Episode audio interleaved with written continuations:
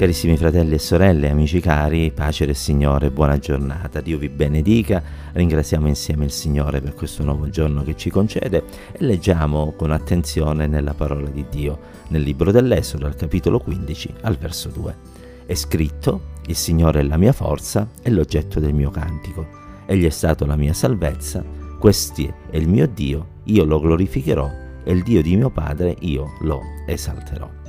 Queste parole sono tratte dall'incipit del canto trionfale che Israele elevò dopo aver attraversato il Mar Rosso eh, e aver quindi ottenuto la vittoria su Faraone, l'esercito oh, egiziano che lo inseguiva. E come spesso avviene quando eh, i pensieri non sono sufficienti e le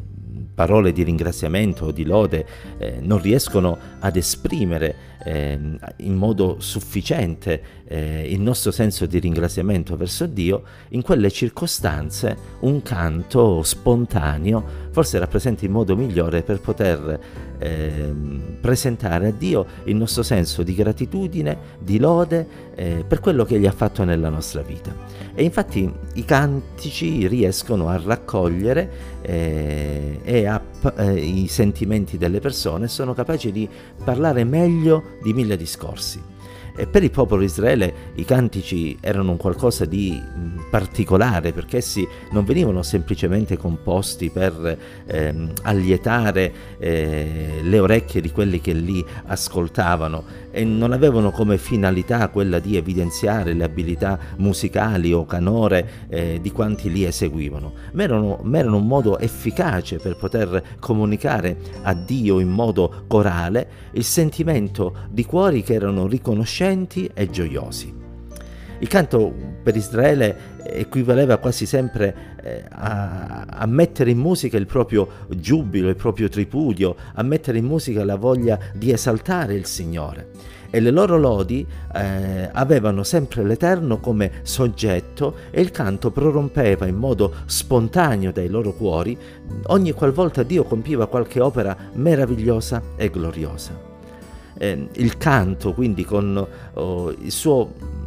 lasciatemi dire, potere evocativo, li accompagnava anche nei momenti più bui, anche nelle sofferenze, nello sconforto e proprio in quei momenti il canto riusciva a ridare vigore al popolo di Israele perché quel canto ricordava le grandi cose che Dio aveva fatto e ravvivava la fede affinché essa si potesse eh, concentrare non tanto sui problemi e le circostanze che stavano attraversando, ma su quel Dio che era potente a liberarli esattamente come aveva fatto nel passato passato. Anche nella prova, infatti, i figli di Israele sapevano intonare dei canti al Signore per dimostrare la loro um, incrollabile fiducia in Dio e speranza nel suo intervento. Eh, c'è un libro, il libro dei Salmi, che è per eccellenza la raccolta delle lodi che venivano cantate a Dio. E lì troviamo spesso ripetersi delle esortazioni ad intonare dei canti al Signore. Ad esempio il Salmo 33, il verso 2, il verso 3 dice celebrate il Signore con la cetra, salmeggiate a Lui col salterio e dieci corde, cantategli un cantico nuovo, suonate bene e con gioia.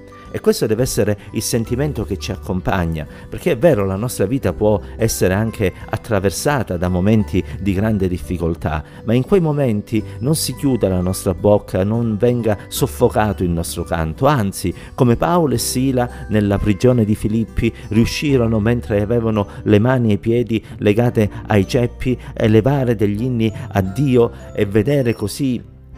non solo la liberazione, ma il cuore di quanti li ascoltavano toccati, facciamo anche noi in questo modo. Impariamo a cantare a Dio, non solo quando Egli ci ha liberato, ed è dovuto di sicuro, ma anche mentre ancora Egli sta operando per la nostra liberazione. Questo sarà una testimonianza della nostra fede, questo sarà qualcosa che ci darà forza per poter andare avanti anche nelle più grandi difficoltà, questo sarà qualcosa che dimostrerà al mondo che ci circonda che noi veramente abbiamo una fede viva in colui che è il nostro Dio. Cantarono gli israeliti, cantarono a Dio con tutto il cuore. Se leggete l'intero capitolo 15 potete vedere quanta gioia, quanta lode, quanto ringraziamento, quanta esaltazione c'è di Dio. E il Signore ci dia grazia ancora oggi di saper anche noi, attraverso il canto, celebrare la grandezza del Re dei Re e del Signore dei Signori, annunziare che Egli sta per tornare e che Egli ancora oggi guarisce, libera, salva e battezza con lo Spirito Santo.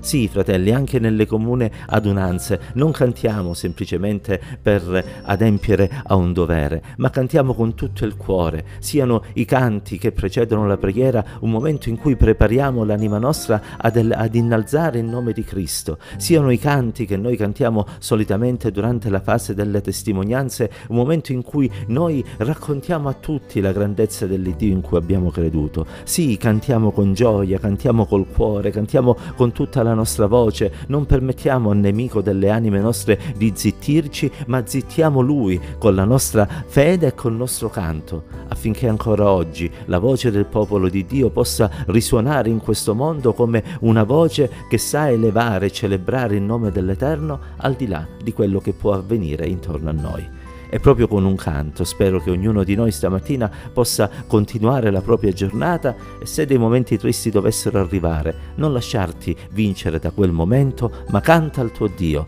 e la forza del Signore ti aiuterà ad andare avanti e a vincere anche le battaglie più aspre. Che la pace, la grazia, l'amore e la presenza di Dio sia con tutti quanti noi ancora oggi. Dio ci benedica insieme.